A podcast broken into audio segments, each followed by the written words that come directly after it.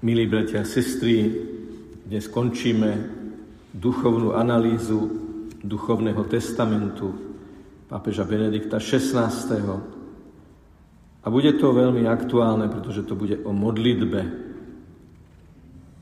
Benedikt XVI. v posledných riadkoch svojho testamentu, a je to osobitný odstavec, napísal Nakoniec vás pokorne prosím, modlite sa za mňa, aby ma Pán napriek všetkým mojim hriechom a nedostatkom prijal do väčšných príbytkov. Deň čo deň sa zo srdca modlím za všetkých, ktorí sú mi zverení. Taký ten prvý závan tej atmosféry, tejto vety je veľká pokora pápeža Benedikta XVI. Lebo touto prozbou vyjadruje svoju úplnú odkazanosť na Boha. A tým nám dáva aj príklad, aby sme všetko pánovi odovzdali, aby sme všetko vložili do jeho rúk. Okrem toho, že tým pápež Benedikt vyznáva a priznáva svoju úplnú odovzdanosť a odkázanosť na Boha a Bohu, verejne priznáva, že potrebuje modlitbu, že nie je sebestačný, samospasiteľný, ale že potrebuje modlitbu, potrebuje Boha a potrebuje ľudí, ktorí sa za Neho modlia. A zároveň pobáda k modlitbe, teda prozbou o modlitbu za seba vlastne nás a všetkých pobáda k tomu, aby sa modlili, je to ten veľmi dôležitý formát modlitby za druhého človeka, milí bratia a sestry. Je veľmi dôležité, aby okrem toho, že sa modlíme za seba, že za seba prosíme, že sa za seba ďakujeme a že Boha chválime v modlitbe, je veľmi, veľmi dôležité, aby sme sa modlili jeden za druhého.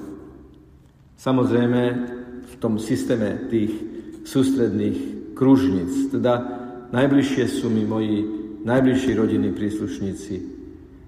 Napriek tomu, že sme každý deň spolu, každý deň sa rozprávame, vnímame, môžeme nadobudnúť možno pocit, že takto máme všetko pod kontrolou.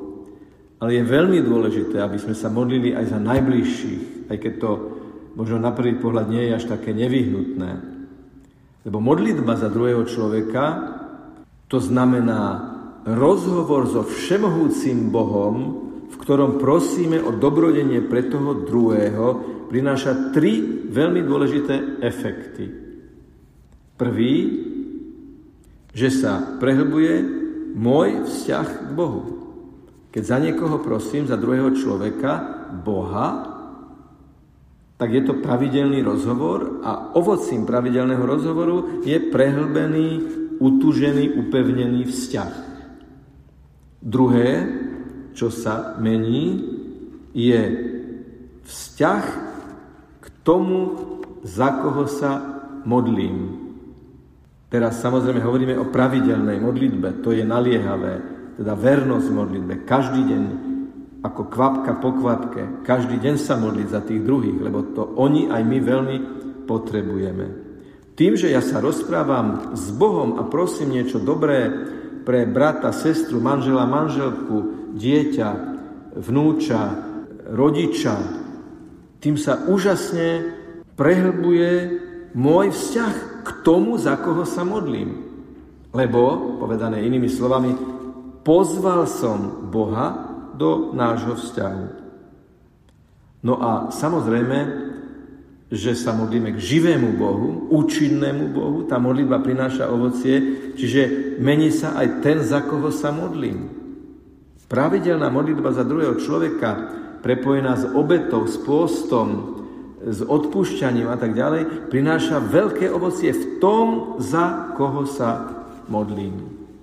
Teda ak to uplatníme na konkrétne našu tému, tieto tri prvky, tieto tri bohatstvá duchovné, z pravidelnej modlitby za niekoho druhého sa týkajú aj pápeža Františka, za koho sa modlíme ako za aktuálneho pontifika a týkali sa aj pápeža Benedikta, keď sme sa za ňo pravidelne pravidelne modlili.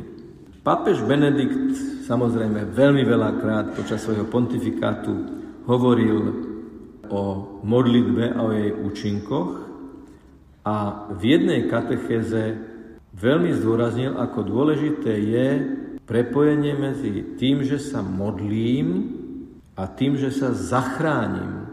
Tým, že sa modlím a tým, že sa spasím.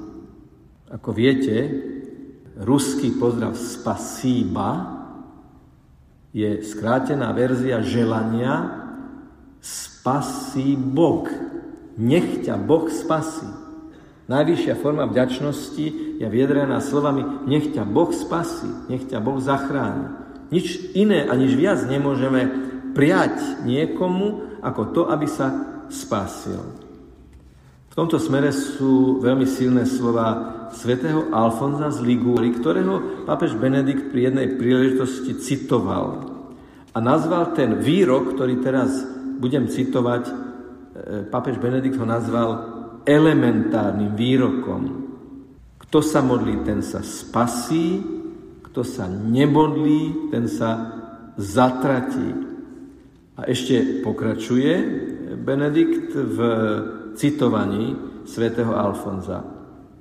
V skutočnosti spasiť sa bez modlitby je veľmi ťažké, takmer nemožné, ale modliať sa je spása istou a jednoduchou vecou.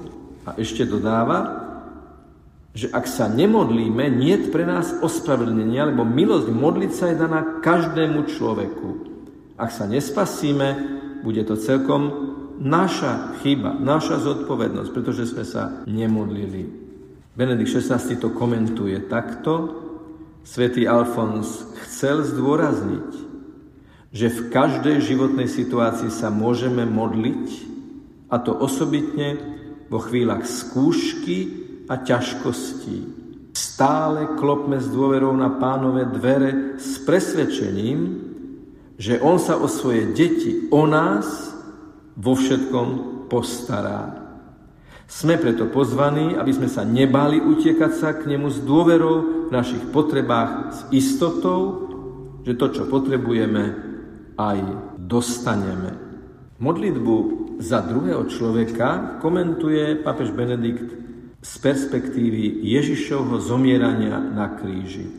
Modlitba Ježiša zomierajúceho na kríži nás učí modliť sa s láskou za mnohých bratov a sestry, ktorí pocitujú ťažobu každodenného života, ktorí prežívajú nelahké okamihy, trpia a nemajú nikoho, kto by ich utešil. Prednášajme ich Božiemu srdcu, aby aj oni mohli pocítiť lásku Boha, ktorý nás nikdy neopúšťa. A potom pri inej príležitosti stále z tej perspektívy kríža a krížovej cesty pokračuje. Toto je, drahí priatelia, veľký dar, ktorý nám Ježiš daroval svojou krížovou cestou. Zjavil nám, že Boh je nekonečná láska, je milosrdenstvo a nesie celú ťažobu našich hriechov, aby sme my mohli vstať, zmieriť sa a nájsť pokoj. Preto ani my sa nebojme prejsť našou vlastnou via crucis a niesť náš kríž spolu s Ježišom. On je s nami, ale aj Mária, jeho a naša matka, je s nami. Ona ostáva vernou aj pod našim krížom a modlí sa za naše zmrtvých stanie, aby sme boli pevne presvedčení o tom, že aj počas najtmavšej noci bude mať posledné slovo svetlo Božej lásky. Ďalší prvok pokory v tejto prozbe duchovného testamentu je, že sa máme modliť za čo? Aby ma Pán napriek všetkým mojim hriechom a nedostatkom prijal do väčšných príbytkov. Čiže v podstate nás žiada pápež Benedikt modliť sa o Božie milosrdenstvo. A vyznáva hriešnosť a vyznáva nedostatky, takýmto veľmi jednoduchým spôsobom, ale vždy ponorené do prozby o modlitby v presvedčení o Božom milosrdenstve. A aby bola jasná tá vzájomnosť, tak úplne posledná veta toho duchovného testamentu znie Deň čo deň sa zo srdca modlím za všetkých, ktorí sú mi zverení. Hĺbka a pravidelnosť. Pravidelnosť deň čo deň. Tá rytmika tej potreby každodenne sa modliť je zakodovaná už v Otčenáši, ktorý nás Ježiš naučil ako modelovú modlitbu, ako východiskovú modlitbu všetkých iných našich modlitieb. Ak naše modlitby neobsahujú niektorý z prvkov, niektorú z proziev odčenáša, tak musíme skúmať, či sme na dobrej duchovnej ceste. Benedikt hovorí, deň čo deň, to je tá pravidelnosť, sa zo srdca modlím za všetkých. To je ďalšia otázka pre naše svedomie, či naše modlitby sú len slova, slova, slova, alebo či naozaj idú z hĺbky vnútorného presvedčenia, z vrúcnosti srdca. Samozrejme, že človek sa môže dostať do duchovných suchôd. Svetá Terezia z Avily alebo svetá matka Teresa zažívali dlhé, dlhé roky emocionálnej vyprahnutosti. Nezažívali, necítili z modlitby nejakú emocionálnu odmenu, čo ale stále nemusí prekážať tomu, že z hĺbky srdca, teda z hĺbky vnútornej, stále pestovanej a prehľovanej lásky sa modlíme k druhým. Nie kvôli príkazu zvonka, ale kvôli presvedčeniu znútra. Ale tu treba povedať, že my sa nevieme modliť bez Svetého Ducha. A prosíme o ducha modlitby. To je možno dôležité zdôrazniť, milí bratia a sestry, že fakt samotný, že prídeme do chrámu, aby sme počúvali Božie slovo, aby sme príjmali Eucharistiu, aby sme vytvárali spoločenstvo. To je aktuálne pôsobenie Ducha Svetého vo vašich srdciach. Stále nesmieme zabudnúť, že to je stále mimoriadne veľký Boží dar, že sa modlíme, lebo to je vanutie Ducha Svetého v našom srdci. Nikto nemôže povedať, že Ježiš Kristus je Pán iba z Ducha Svetého. A nikto nemôže sa modliť za druhého a za seba a spoločne, ak ho k tomu nevedie, ak ho k tomu nevedie Duch Svety.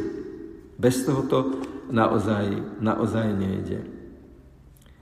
A preto je dôležité posledné, čo budem citovať z kateche z pápeža Benedikta. Modlitba teda istým spôsobom umožňuje uprostred narušené reality hriešného človeka Božiemu milosedenstvu konať. Keď nám niekto zazvoní na dvere, musíme dverám stlačiť kľúčku, otvoriť a povedať vstúpte prosím, v duchovnom zmysle slova netreba chodiť k nejakým dverám ani kľúčky chytať, stačí sa začať modliť. Modlitbou otváram dvere svojho srdca a Boh nikdy nemešká počúvať nás so všetkou vážnosťou. My ľudia vieme byť veľmi nesústredení vtedy, keď nám niekto druhý niečo hovorí.